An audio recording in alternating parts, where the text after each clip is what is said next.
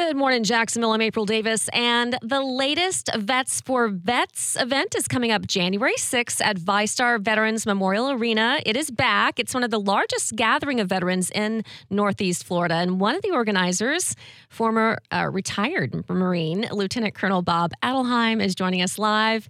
And Bob, how did you come up with this idea? Not, I know it wasn't you alone, but uh, it's been a little while since it's been at the VyStar. So, uh, Vets for Vets how long has it been around? Yeah, we started in 2013. A small group doing coffee and donuts uh, on a Saturday from nine to one, uh, and then it, we had an opportunity to meet in the arena on 2015, and we started meeting there um, on 2015 in the Duval room, and we uh, quickly outgrew the Duval room, and by 2017 we were on the arena floor. Yeah, I've seen past events. You have hundreds of mm. people show up um, throughout the day. And of course, there's food and speakers, but there are also some services offered. What can vets expect when they show up on January 6th? Mm-hmm. Well, the, the purpose of it is to uh, bring vets together so we can inform them, connect them, and unite them. And we bring organizations in that uh, provide services uh, to veterans. Uh, just about every type of organization is out there Florida Department of Veterans Affairs, Military and Veterans Affairs Department here locally, uh, other local veterans organizations to share their agendas and what they do. And there's other organizations that provide support to veterans, legal support, uh, moral support, and also some physical support activities and those type of things. They're going to have about 65 different organizations in um, on the January 6th event.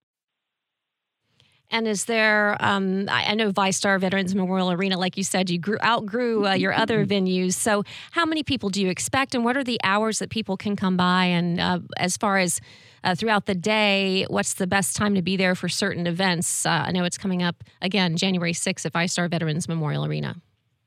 Yeah, well, it's a fixed time. It's uh, the doors open for all people to come in at 10:30, and it goes till one o'clock.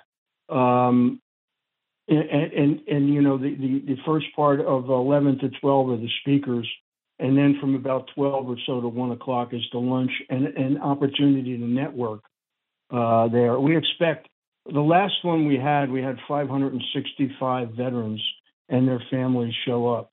Um, it's been a while since we did that. We did it in back in august uh, timeframe.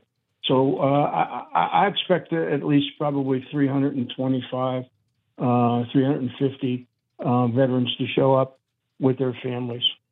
And do they need tickets? Do they need to sign up anywhere? No, veterans already paid with their service, everything is free. All they got to do is show up. Uh, you know, get up, get in a car, drive down to Veterans uh, Memorial Arena, and by 10:30, come on in and uh, and get a seat. Uh, there'll be seats on the arena floor. Dress warm because it's hockey season, and uh, you're certainly going to have some ice on the floor that's covered, but it's still a little chilly in there.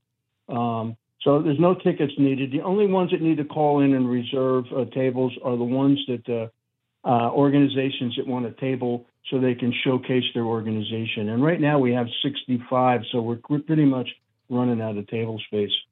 All right. Well, it's coming up soon. And uh, I love that you said that. Yes, they have definitely paid the price uh, to be at this event. And thank you for your service, Lieutenant Colonel Bob Adelhelm, a former uh, retired Marine. Thanks for joining us this morning on Jacksonville's Morning News, WOKV News.